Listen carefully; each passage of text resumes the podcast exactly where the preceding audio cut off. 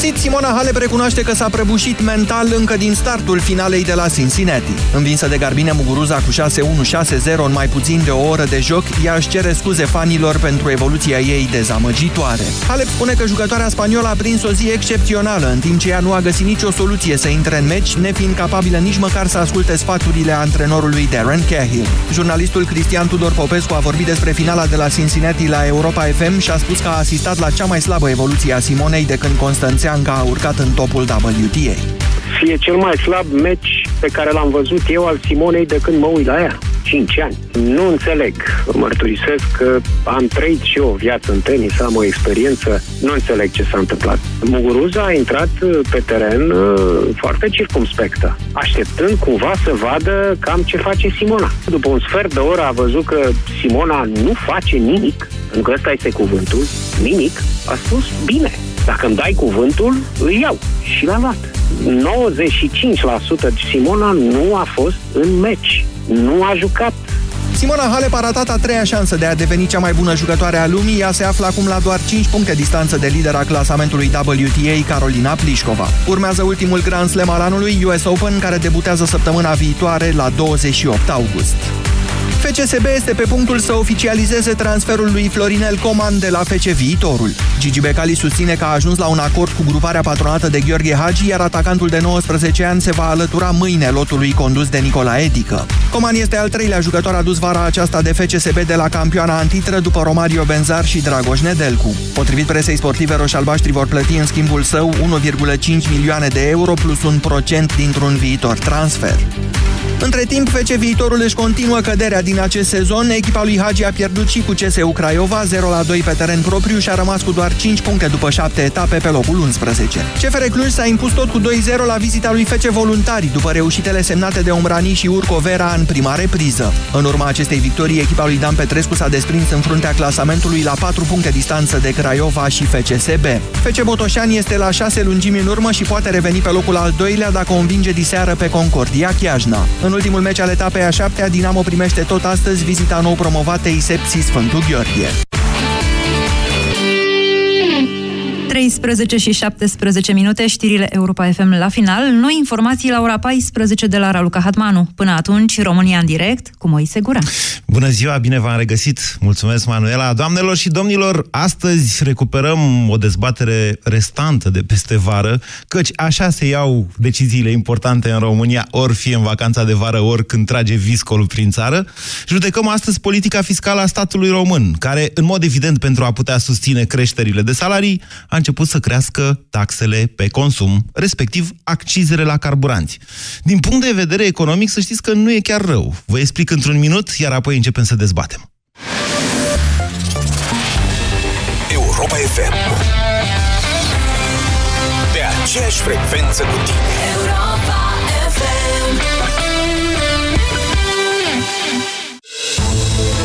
S-au sacrificat pentru ca noi să trăim în pace.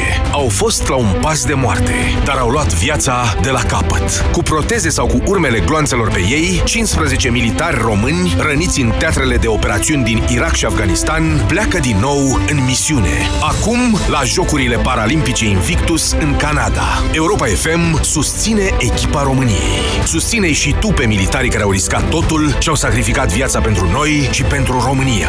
Intră pe europafm.ro Pro și donează.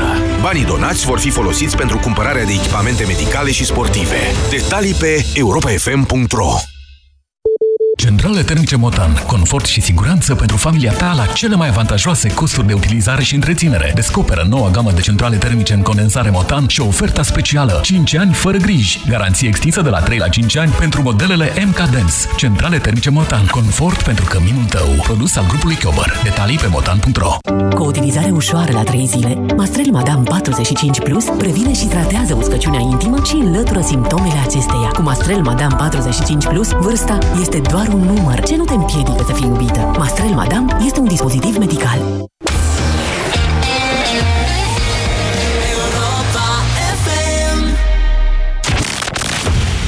România în direct cu Moise Guran la Europa FM. Da. Bună ziua, doamnelor și domnilor! Mă bucur tare mult și sunt și puțin emoționat, trebuie să recunosc, pentru că stau din nou de vorbă cu dumneavoastră după o întrerupere de aproape două luni în această vară, ca în fiecare vară, că știți cum e, vara nu prea avem despre ce să vorbim. E, aș, vara se fac lucrurile. Vara asta, în mod cu totul și cu totul surprinzător, Guvernul României, care n-a promis până acum decât creșteri de salarii și reduceri de taxe, a început să crească accizele. Acciza, să știți că e o taxă pe consum. În momentele de creștere economică, e chiar recomandat de către economiști să taxezi mai mult consumul, ca să-l mai potolești așa. Iar dacă vii în același timp și cu o reducere a fiscalității pe muncă, cum guvernul spune că ar vrea să facă de la 1 ianuarie 2018, atunci uh, suntem ca la carte, cum ar veni. Așa se face în perioadele de creștere economică. Atâta doar că, vedeți, creșterea economică record e vizibil cu ochiul liber, provine în mod evident, în mod atât de evident din împrumuturile pe care statul le-a făcut destul de înfometat, aș spune, în prima perioadă a anului, transferat apoi prin salariile bugetarilor și nu numai, și prin creșterile de pensii și prin creșterea salariului minim, transferată în acest consum. Despre asta este vorba. Dacă e corect sau nu din punct de vedere economic, asta urmează să dezbatem. Dacă e corect sau nu din punct de vedere politic, nu știu dacă poate exista vreo dezbatere. De principiu, dacă ai de gând să crești taxele, fie ele și pe consum, e bine să anunți în perioada de campanie electorală, înainte să ceri votul oamenilor. Asta nu s-a întâmplat în România și de aici și reacția destul de puternică din această vară atunci când guvernul a anunțat o creștere a accizelor de la 1 septembrie, o creștere substanțială a accizelor, de aproape 10%, dacă nu mă înșel. Deci, aceasta este dezbaterea de azi, o dezbatere necesară. Uh, e posibil ca cei care au avut în vedere uh, această creștere de taxe să fi calculat că dacă se întâmplă vara, lumea nu va mai vorbi despre ea, fiind prea ocupată cu concediu, cu marea, cu muntele. E, uite, la România în direct nu merge așa. Trebuie să dezbatem aceste lucruri, trebuie să le înțelegem ca să nu greșim data viitoare, mă gândesc. Ce spuneți, așadar? E o măsură bună sau o măsură rea până la urmă aceasta de creștere a consumului într-o, într perioadă, încă o dată, într-o perioadă în care, din punct de vedere economic, așa se face. Crești taxele pe consum atunci când consumul este mare. 0372069599 este numărul de telefon la care vă invit să sunați începând din acest moment pentru a intra în dialog. Bună ziua, Sandu! Bună ziua! Vă ascultăm! Uh, în primul rând vreau să clarific, domnul prim-ministru a afirmat uh, aseară că prețurile nu au scăzut la pompă în urma micșorării accize. Ceea ce nu este corect. Lucrul ăsta e fals. Așa este, da. Valoarea cu care prețul a scăzut a fost exact valoarea cu care acciza a scăzut și TVA a scăzut începând cu 1 ianuarie 2017. Okay. Mi se pare incorrect să se vehiculeze din partea primului ministru informații eronate este ciudat. blochează orice dezbatere. Este, este ciudat că face așa ceva, dar vă atrag atenția că nu e primul om politic din România care blochează Corect. dezbaterea mințind pur și simplu sau dezinformând. Poate că nu știa aceste lucruri, deși a mai spus o dată. Dar informația eronată. Eu n-am spus că am mințit sau intenționat, eu nu cunosc chestia okay. asta. Informația care a spus-o nu e adevărată. Un politician, să știți, care uh, face uz de mai multe ori, că nu e prima dată când domnul Tudor se spune asta, care face în mod repetat uz de niște informații eronate, își sapă propria credibilitate. Dar e problema lui. Haideți la dezbaterea noastră. Corect. Deci dezbaterea noastră legată de mărirea sau modificarea accizelor, întrebarea, înțeleg uh, ce sunt economist, înțeleg uh, teoria economică cu mărirea taxelor pe consum anticiclic sau... Așa, așa. Problema, problema este uh, în colectarea impozitelor și concurența care există față de țările vecine. În sensul în care dacă prețul nostru fără TVA va deveni necompetitiv față de vecini, anumite consumuri din România se vor pierde în favoarea vecinilor, momente în care nu se va colecta pe consumul respectiv nici TVA și nici acciza normală. Și acum ai de discutat și de făcut niște calcule, valoarea cu care se poate mări acciza ca să, de, ca să fie și eficientă sau să nu fie să nu ajungă să fie ineficient. Dumneavoastră faceți un calcul din punct de vedere al uh, statului român.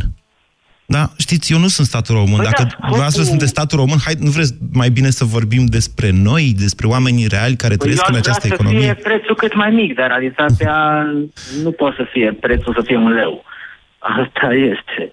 Normal că cea mai bună soluție ar fi să nu se crească accizele, dar din moment ce se dorește lucrul ăsta... Nu, ceea ce vă propun mărească... eu, încă o dată, ceea ce vă propun eu și de fapt aceasta este uh, dezbaterea etică reală, e dacă e rea o măsură de creștere a unei taxe pe consum, așa cum este acciza la carburanți, aproape concomitent, că încă nu o văzurăm și eu sunt sceptic până în pânzele albe, cu reducerea fiscalității pe muncă. Da? Cu reducerea contribuțiilor, știți despre ce vorbesc?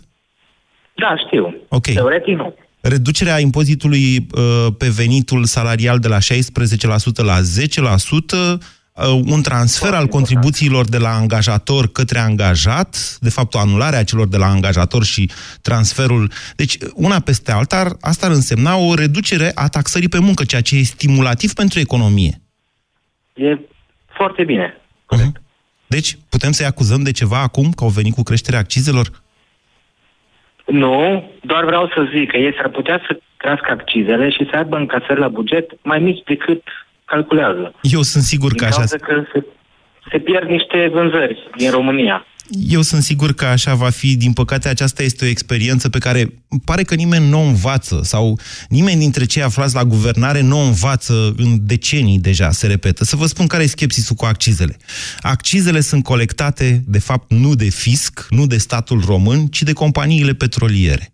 Ele se plătesc înainte de vânzare în antrepozitul fiscal care e de regulă în depozitul uh, adică înainte de a ajunge la pompă, benzina și motorina. În altă ordine de idei, colectarea este de nu de 100%, dar oricum foarte bună, mult mai bună decât în oricare alt domeniu în care fiscul, adică statul român, trebuie să facă colectarea de taxe. De aceea, atunci când un uh, guvern sau un ministru de finanțe vine cu astfel de măsură a creșterii accizelor, el știe sigur că imediat după aceea, chiar de la 1 septembrie, va avea niște sute de milioane de euro în plus colectare, tocmai pentru că nu se ocupă el de asta. Bună ziua, Ștefan! Scuze, bună ziua, Mihai! Mihai, bună ziua! Alo, salut, Moise! Ștefan, să rămâneți pe linie, că imediat vă iau și pe dumneavoastră. Vă ascultăm, Mihai. Uh, eu nu sunt de acord cu această mărire, deoarece, în primul rând, în campanie nu s-a spus nimic despre asta, în primul rând. Dragnea, după ce a ieșit de la vot, a spus că el a votat pentru mai mulți bani în buzunarele românilor. Eu nu văd niciun ban în buzunarul meu. Din contră, văd cel mai mari, pentru că cresc prețurile. Păi eu știu ce fel de român sunteți dumneavoastră. Eu știu ce fel de român sunteți dumneavoastră. Poate sunteți corporatist de ăsta, doamne de suge sângele nu, nu, poporului. Nu, nu, nu, absolut deloc. Sunt în simplu angajat, Așa. în privat. Așa. Și eu nu, văd, eu nu văd deloc bani în plus în buzunarul meu, după cum a spus el. Și crescând acciz, acciza pe carburanți, o să văd minus bani în buzunarul meu. Uh-huh. Deci dumneavoastră abordați problema din punct de vedere politic. Da. Ok, e și asta până la urmă. E dreptul dumneavoastră. Se pare că am fost mințit. Oarecum. Mi-a spus că o să văd mai mulți bani, mi-au văd mai puțin bani. Păi și când o să vă scadă impozitul pe salariu la 1 ianuarie? Ei, stă să scadă. Că am văzut mai multe de la acest partid. Vă mulțumesc că pentru... prima dată, Așa? prima dată uh, taxele urcă. Apoi să vedem noi cum scădem alea pentru salariu. Deci, prima să luăm bani, apoi poate mai dăm ceva. Mie nu mi se pare normal așa. E punctul dumneavoastră de vedere și vi-l respect. Vă mulțumesc, Mihai. Uh, trebuie să înțelegem niște lucruri. Mm, da, întâi taxele urcă, după care se redistribuie niște bani eventual colectați în plus. De data aceasta însă nu s-a întâmplat asta. De fapt, partidul afară de la guvernare a început să dea bani și a tot da bani, știm de unde i-a dat, de fapt. I-a împrumutat cei mai mulți dintre ei, și-a tăiat, bineînțeles, investițiile, după care și-a dat seama că tot nu are bani destui și a început să crească taxele. E un alt mod de a guverna. Hai să-l judecăm. Bună ziua, Ștefan! Bună ziua! Vă ascultăm! Uh, foarte bună emisiunea, mulțumim pentru ea, Moise. Uh, în primul rând să lămuresc poziția din care vorbesc, sunt antreprenor de peste 25 de ani. A, sunteți genul Cred care doar că... dă, nu primește nimic de la stat. Da. Uh, cred că, în mod normal, influența creșterii accizelor la carburanți ar trebui să fie foarte mică în uh, preț. Depinde, depinde de produs. Sunt produse, uite, să vă, pentru că tot am luat... Cota de transport mai mare, corect. Vreau să rămânem pe uh, exemplu cu pâinea. Poate că știți că cele mai multe dintre uh, magazinele care vând pâine, nu neapărat hiperma- rețelele de hipermarketuri, nu au profit propriu-zis din asta, ci vând pâinea la un leu de regulă pentru a avea uh, flux de cumpărători. Cu pâinea Corect. și cu țigările se mai întâmplă asta. Corect. În același timp, cel care face pâinea trebuie să scoată un profit, iar cel care transportă pâinea, el chiar are nevoie, el are, chiar are niște costuri. De aceea s-ar putea ca, uh, până la urmă, influența în, a, în acest produs de bază, pâinea, influența da. carburanților să fie mai mare decât strict ce se calculează acolo scriptic. Fie și din Vedeți, faptul că... Acum, da. în, acum, peste tot în lume, în țările care se respectă, produsele astea de bază sunt subvenționate ca produsele agricole și poate și pâinea chiar ar trebui, pentru că sunt produse, într-adevăr, care sunt uh, de nelipsit pentru populație. Dar voiam să ating alte probleme. Deci, cred că ar trebui să aibă o influență mică. Ați punctat excepțional de bine pentru noi, dar și pentru angajații noștri ar fi mai importantă reducerea taxelor pe muncă și să se întâmple în fapt ceea ce se promite de către actualul guvern. În al doilea rând, cred că ar trebui să uh, ne gândim, dacă iar vorbim despre antreprenori, despre o predictibilitate mai mare din punct de vedere fiscal, pentru că nu-ți poți face un plan de afaceri și nu poți ține oameni angajați atâta timp cât legislația fiscală se schimbă foarte, foarte des și neanunțată din Mm. timp. Vă referiți În acum acea- la creșterea neanunțată a accizelor sau la scăderea neanunțată a impozitului pe uh, salarii? oricare măsură care nu este predictibilă și nu este anunțată din timp, chiar dacă este din aceasta care ajută mediul fiscal, nu este binevenită pentru că automat ea va fi urmată și de o măsură uh, contraproductivă, având uh, această argumentație. Dar A, voiam deci, să mai de fapt, spun ceva. nu ai puțin. Și după aia spuneți, da. Ștefan. Deci, eu înțeleg din expunerea dumneavoastră că vă e teamă de ce s-ar putea întâmpla. Pentru că Exact. lucrurile s-au Totdeauna schimbat sunt pe măsuri neanunțate. ascunse puțin, da. Ok. Și asta v-a dat o stare de nervozitate, așa, de neîncredere. Continuați-vă Pentru că ideea. am mai, am mai trăit în ultima perioadă niște modificări fiscale care ne-au dat peste cap planurile de afaceri. Dar, în același timp, cred că ar trebui în domeniul ăsta al produselor petroliere să se discute odată despre redevențe. Este foarte important că uh, se iau măsuri cu accizele, creșteri, coborâri, dar nu se discută nimic despre redevențe care știu că au rămas nemodificate de foarte mult timp. Mm, Credeți același dumneavoastră că nu se discută. Se discută despre Se redevențe discută, o dar nu grămadă, se iau să știți. măsuri. Nu se iau măsuri. Nu se iau Și măsuri. ultimul lucru pe care vreau să-l spun, de- nu vreau să monopolizez, noi am trăit atâția ani și știm că până la urmă poți suporta și niște majorări de taxe. Cred că foarte important este să știm unde se duc totuși acești bani. Să nu se ducă din nou în creșteri salariale în domeniul de stat, pentru că deja există o competiție între salariații de la stat și salariații din mediul privat. Și nu-i normal să Foarte fie așa? mulți salariați pleacă din mediul privat către stat. Cred că nici tinerii nu mai sunt încurajați să fie antreprenori. Ceea ce își doresc, visul lor de astăzi este să fie angajat la stat.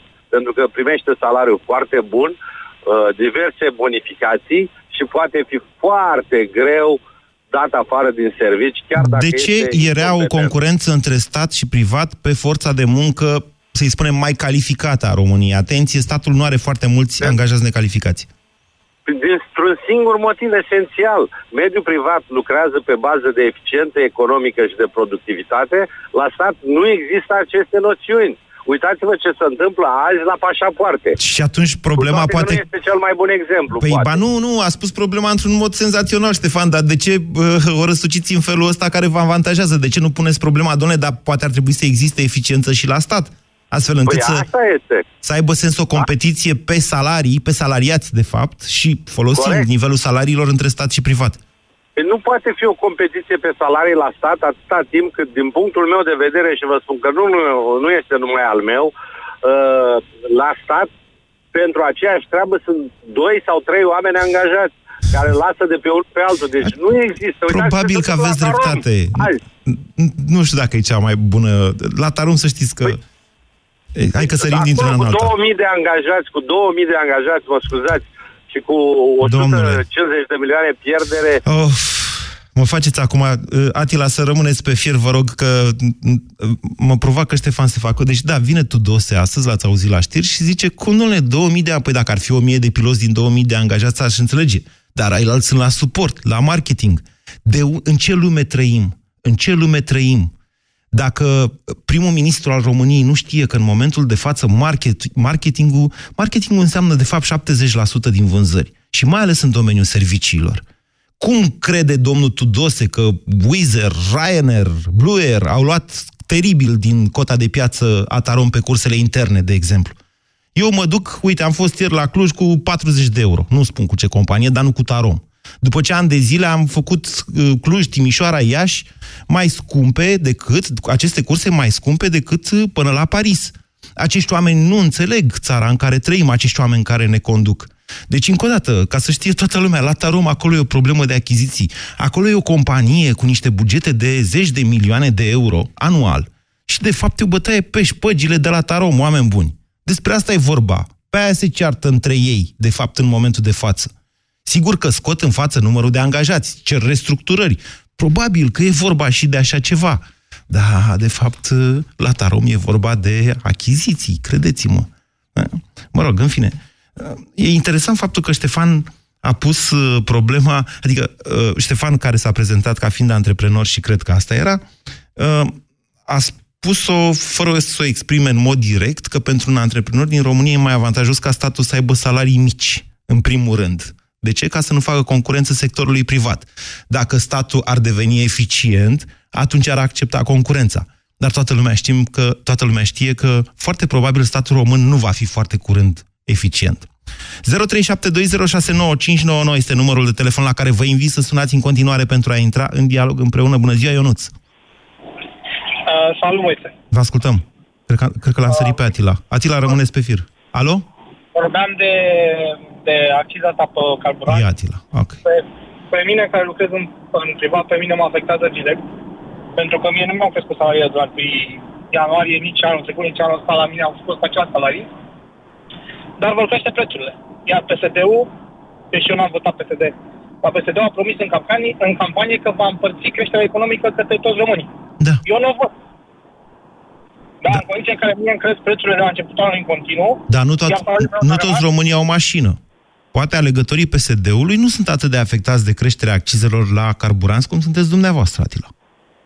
Da, sigur, eu nu.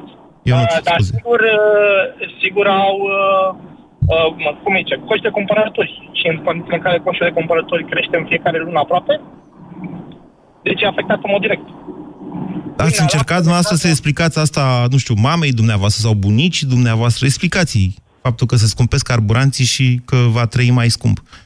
Eu i-am explicat lui maica mea, ea n-a votat PSD-ul, uh, are 1000 de lei pensie, ei nu i-a crescut pensia, nu pentru că n-a votat PSD-ul, nu i-a crescut pensia, de, pentru că oricum pensiile nici nu au crescut sau au crescut nesemnificativ.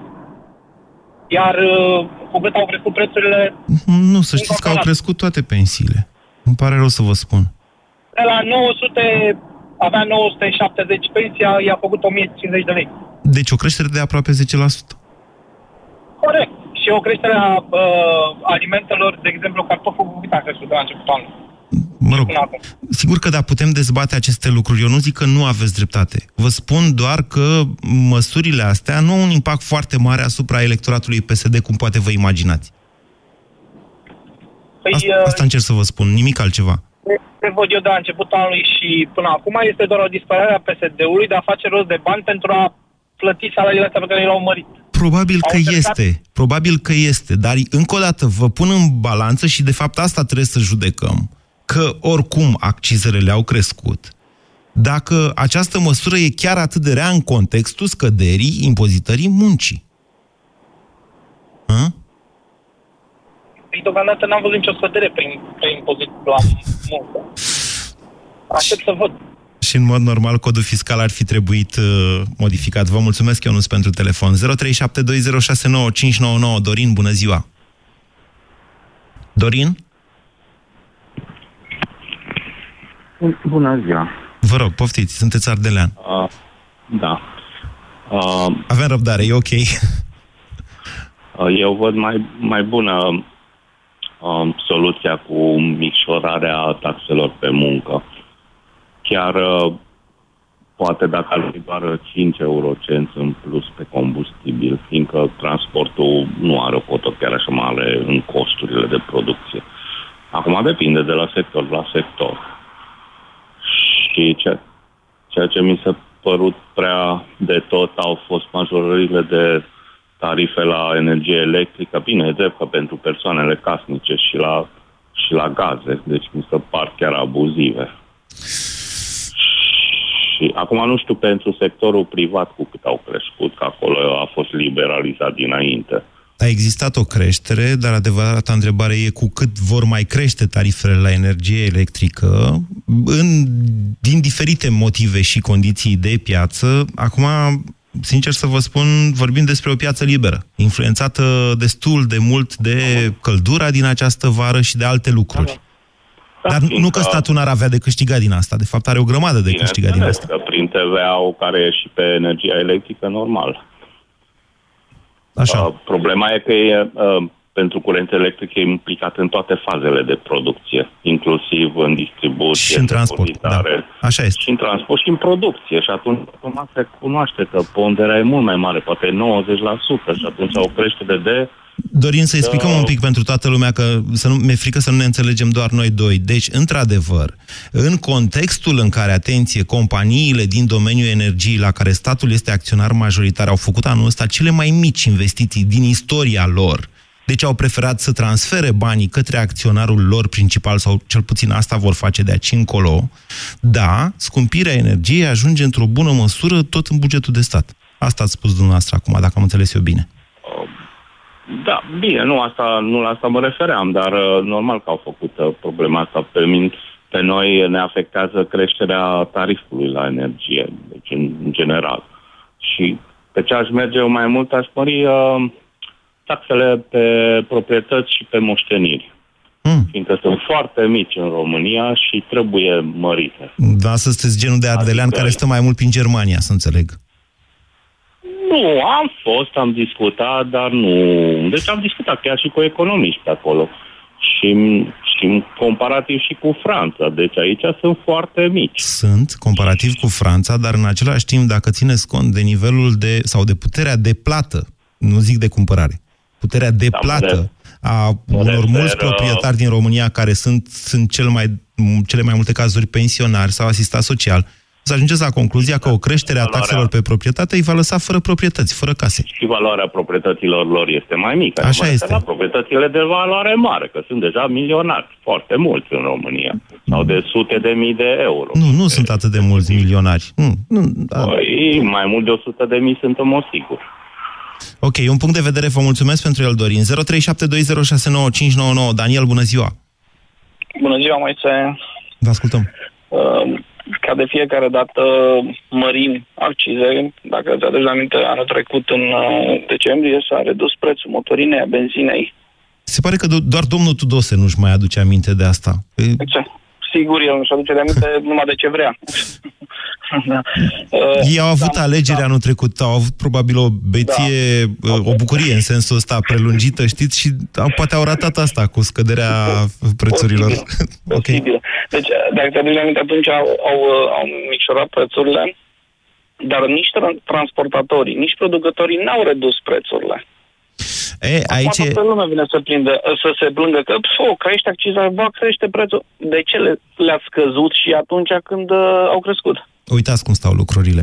În România, în momentul de față, mai mult, mai bine de 50%, cred că spre 60% din comerț este făcut de ceea ce prețios numim comerț civilizat, adică rețele de hipermarketuri. Da. Rețelele de hipermarketuri și, în general, uh, magazinele mai mari își fac politica de prețuri bazându-se foarte mult pe discounturi cu care se pot lăuda, cu care își pot atrage foarte consumatori. Mari, foarte mari. Și te trezești săptămâna asta că e zahărul aproape gratis la Lidl. În același timp, săptămâna asta e untul foarte ieftin la Carrefour. Iar la da. Cora, cârnații uh, au o reclamă cu cârnați uh, care la fel, numai nu sprăjiți, în rest uh, ți dau aproape gratis. De fapt, da. toate aceste prețuri sunt transferate către alte prețuri ale altor produse, fiecare rețea făcându-și în felul ăsta o politică de ceea ce nu înțelege domnul Tudose că ar fi. Marketing se numește da. el. Ok? Bun, așa se fac vânzările. Vânzări, Moise. Încerc să vă spun că nu o să găsiți la o ieftinire sau la o scumpire a benzinei sau a motorinei începând de a doua zi, decât dacă vor în mod ostentativ să facă asta, o creștere de preț exact cu influența în, la fiecare produs. Ele sunt mascate în totalul vânzărilor fiecărui magazin sau rețele de magazine. Da, domnul Moise, nici în, nici în timp nu s-au, nu s-au văzut acele reduceri. Ba da, iertați-mă, de 2 ani da. de zile avem deflație în România. Și începând de anul trecut, de fapt, de la începutul acestui an, avem da. o creștere pe care cei mai săraci dintre români, vă rog să mă credeți că o simt, ei și nevastă mea, care nu e chiar atât de săracă, dar știe da. prețurile, da? începând de la, deci, de la începutul acestui an, avem o creștere susținută a prețurilor alimentelor, care se vede în statistica oficială. Pe medie, niște ani de zile, pur și simplu, prețurile au scăzut sau au rămas pe loc, iar dumneavoastră spuneți că nu s-au, nu s-au, nu s-au văzut ieftiniri. Nu s-au văzut, ba s-au văzut. Nu, nu, nu s-au păi, văzut. pentru, nu că, văzut, nu. pentru că se văd atunci când crezi, doar vă spun eu, e o chestie subiectivă. da, poate. Ei, an, anul ăsta se scumpesc alimentele și se tot scumpesc, încă nu suntem în faza aia de explozie, dar mi se pare mie că nici nu suntem foarte departe de ea. Adică Păi s-ar nu sunt, putea să... într-o lună jumate, două, deja o să se anunțe scumpirile. Eu știu. Ca și distribuirea și asta. Sigur. Sigur, într-o lună, dacă acciza crește. Vă mulțumesc Acum, de pentru la 1 opinii, septembrie. Daniel. Să vă spun că, de fapt, lucrurile sunt mai complicate de atât. Țara noastră de fiecare dată este surprinsă, nepregătită la orice val ce vine din afară. Un val extern ne spulberă. Așa suntem noi, românii. România în direct la Europa FM. Te ascultăm. Iar apoi zicem, dar ce avem noi, domnule, cu criza americanilor? Păi sunt oportunități de cumpărare acolo dacă s-a prăbușit piața, cum zicea domnul Tăricianu, mai țineți minte? După care am constatat că s-au oprit toate fabricile din România. De ce? Pentru că m, economia românească a început să, să acoperise, mai bine zis, lăsase în urmă niște probleme pe care după aia, când a venit un val extern, pur și simplu ne-a aruncat, unde noi n-ar fi trebuit să intrăm în criză în 2008, să știți poate niște scăderi sectoriale pe imobiliare, de exemplu, sau în alte... De asemenea, criza financiară a durat foarte puțin. Dar dacă vă spun că și în 97, cam tot pe acolo eram, n-ar fi trebuit să intrăm în criză. Și totuși, de fiecare dată, când există o scuturătură de asta externă, România se prăbușește. România nu are recesiune, România are depresii de fiecare dată. Dacă vreți, vorbim și despre cri- crizele de pe vremea lui Ceaușescu. La fel, aceleași probleme. De ce? Pentru că nu suntem pregătiți. Ce încerc, încerc să vă spun e că s-ar putea ca, nu știu, într-o lună de zile să vedem efectele unor măsuri pe care nu le-am luat până acum în țara noastră pe niște evenimente externe. Sau poate nu. Poate o să le vedem de Crăciun, cine știe. 0372069599 Victor, bună ziua! Bună ziua! Vă ascultăm, Victor. Uh, da, ce vreau să spun eu este... Victor, ieșiți, vă rog, de pe speaker, că vă auziți foarte slab și e un pic de zgomot pe lângă dumneavoastră pe acolo. Da, e imediat, imediat. Sunteți la volan. Sper să nu... Uh, nu, nu sunt la muncă Așa. uh, și lucrez într-o uh, fabrică productivă și sunt în hală, acum am să ies și să putem să stăm de vorbă, da? Ce produceți dumneavoastră acolo în hală? Ies de pe speaker și vorbim la telefon, da? Foarte bine, hai că vă auzim. Deci, Producem uh, ansamble pentru aer condiționat. bun, bun așa. Eu credeam că astea vin din China.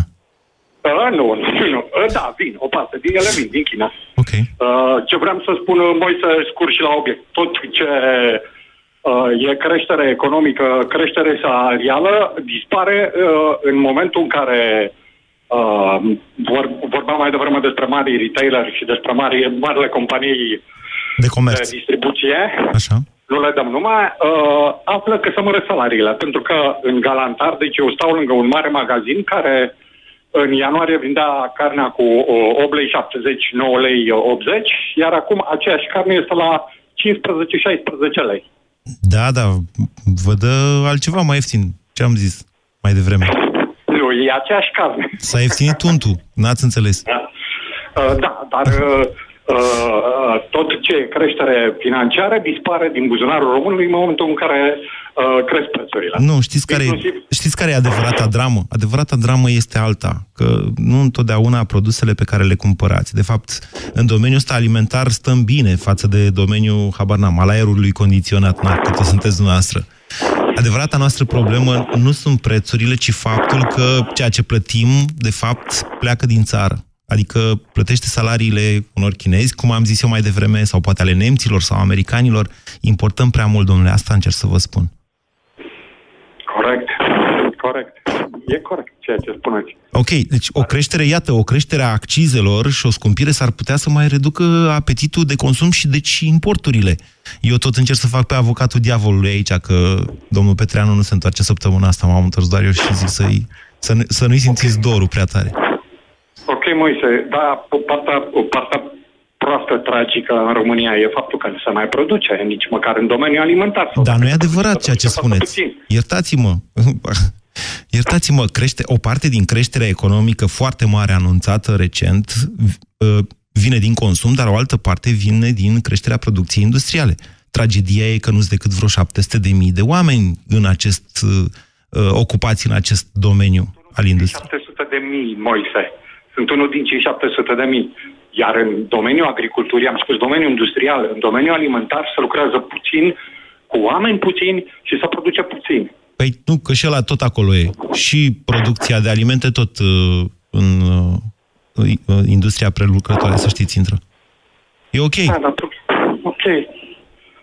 De, deci, uh, nu, concluzia. Uh, ce, ce mai vreau să spun, că de obicei mergem la uh, efect, nu mergem la cauză. Cauza pentru care uh, vor crește accizele și automat uh, cre- vor crește prețurile e, uh, să-i spunem pe nume, statul român, guvernul actual s-a hotărât să-și creeze o masă mare de votanți uh, din pensionari și din uh, uh, cadrele care lucrează la stat, inclusiv MEAI da. și armata. Asta e evident, o mai dezbatem? Dacă vreți, păi, să o dezbatem. Să spun, hai, hai să spun un lucru, Moise. Deci, Așa. o pensie din aia nesimțită, cum spun ei, uh, două pensii din alea sunt salariile mele pe un an. Dar în același timp sunteți conștient de faptul că, nu știu, sunt 2-300 de pensii din alea nesimțite, cum le spuneți dumneavoastră, la niște sute de mii de militari, polițiști, nu? Da, mă știu, dar hai să... Ești, suntem... Mie îmi place să, să calculez. 200 ori două salarii de, ale, de pe, pe ăsta sunt 200. Să-l, să-l mulțim cu încă 6, sunt cât? Sunt 1200 de oameni care muncesc pentru uh, uh, pensie, un an de zile pentru pensia unui, unui uh, uh, a 200 de oameni. Da? Victor, se duce în altă parte fără această mănânce, discuție. Fără să facă nimic. Hai să... Se duce în altă parte această discuție. Dumneavoastră ați început da. așa. A zis, e evident faptul că ei cresc accizele ca să poată plăti salariile și pensiile pentru masa lor de uh, electorală. Da? Eu vă spun că acolo sunt 5 milioane de pensionari, nu câteva sute sau sute de mii, să zicem, care sunt pensionari speciali, și 1 milion 200 de bugetari. 6, 6 milioane, exact cei care au votat. Nu. Nu. A, aproape. aproape. Nu, doamne, deci nu... Deci, ok. Deci, încă o dată, majoritatea s-a obținut cu mult mai puțin în România. Adică nu puteți dumneavoastră să le reproșați celor care s-au dus la vot și au votat PSD-ul pentru că le-a promis creșteri de venituri, că a câștigat PSD-ul. Erau mult mai mulți ceilalți care nu s-au dus la vot. Să fim sinceri și... Sunt da? Până la capăt. Sunt perfect conștient. No. Deci când faci majoritatea cu 15% din voturi, uh, iertați-mă, dar n-are rost să mai... Despre ce discutăm? Da, Haideți să revenim la tema noastră. Deci, încă o dată, avem o creștere de taxe pe consum accizele și o promisă deocamdată scăderea taxării muncii. Ce e rău în asta? Păi e rău că punem întotdeauna uh, carul înaintea boilor. Și să-ți explic pe scurt, da? Uh, uh, micșorarea taxelor pe muncă ar fi dus la uh, uh, uh, creșterea veniturilor, efectiv a puterii de cumpărare, din care statul obținea uh, prin accize niște bani în plus. Da? De unde se puteau face diferite alte cheltuieli. Pentru pensionari, pentru uh, alte cheltuieli care le are de făcut guvernul. Uh-huh. Da? Deci, Așa. noi asta facem. Întotdeauna. Așa am făcut întotdeauna în România. Am pus carul înaintea boilor. Deci, în loc să scădem uh, uh, impozitul pe muncă, creștem taxele și impozitele, din care oricum prea, mult, prea mulți bani nu se adună. Vă mulțumesc pentru opinii, Victor.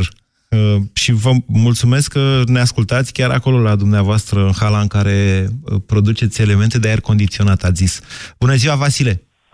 Bună ziua, îmi cer scuze, eu chiar am prins uh, uh, tema emisiunii de la început, așa ce am furat de la cei doi, uh, dacă puteți să mai repetați încă o dată tema emisiunii, m-ar ajuta foarte mult. Deci vă rog să-mi spuneți ce e rău în creșterea accizelor la carburanți. Ah, ok, ok. Uh, este rău, este rău uh, uh, faptul că o să crească prețul la carburant pentru că uh, o să, ta, uh, la bugetul statului o să revină mult mai puțin bani. Eu vă spun cel puțin doi transportatori care eu știu, ori spus din start, o să aducă combustibil din afară cu propriile cisterne. Unul la mână. Doi, dacă rămânea uh, prețul la fel, să zic, mult mai mulți bani revenea, pentru că odată crescând, omul se rezumă la, la cheltuieli.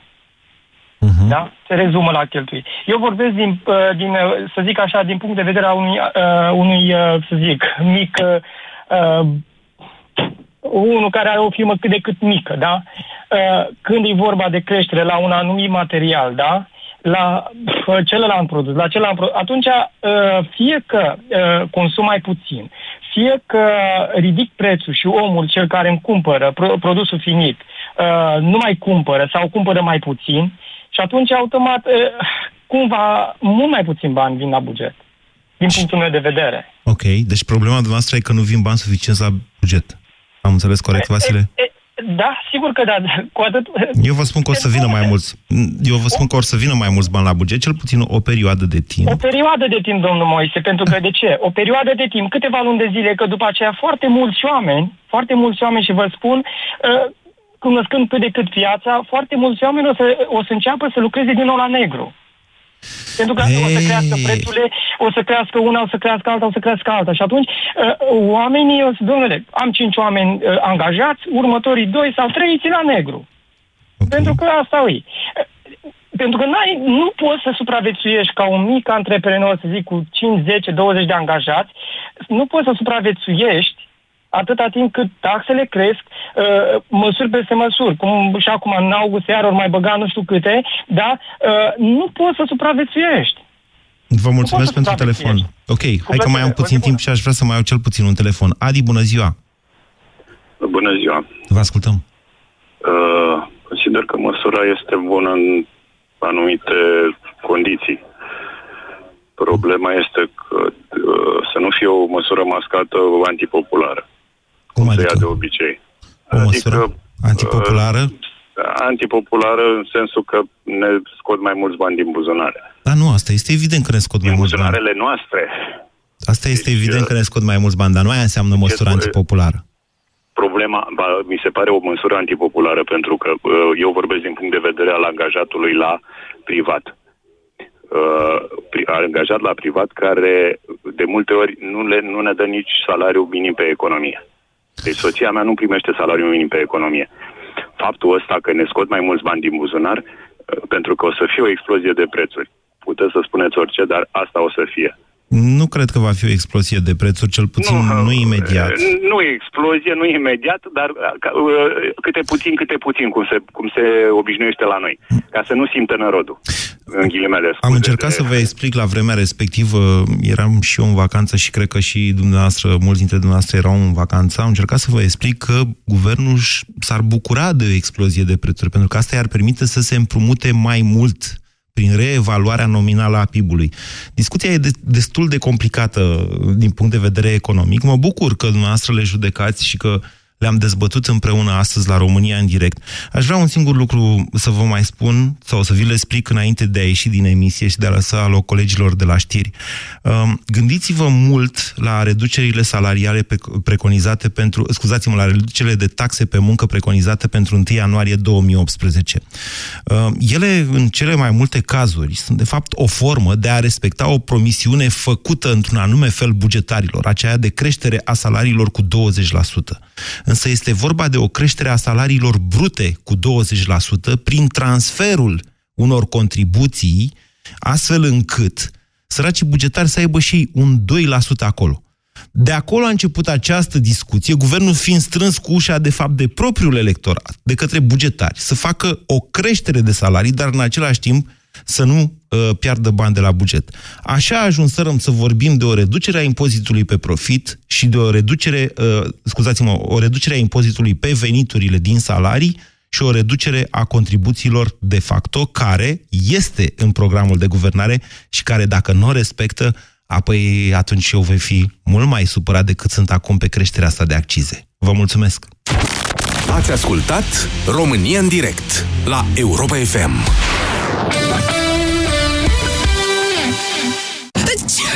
Condiționat mai încet.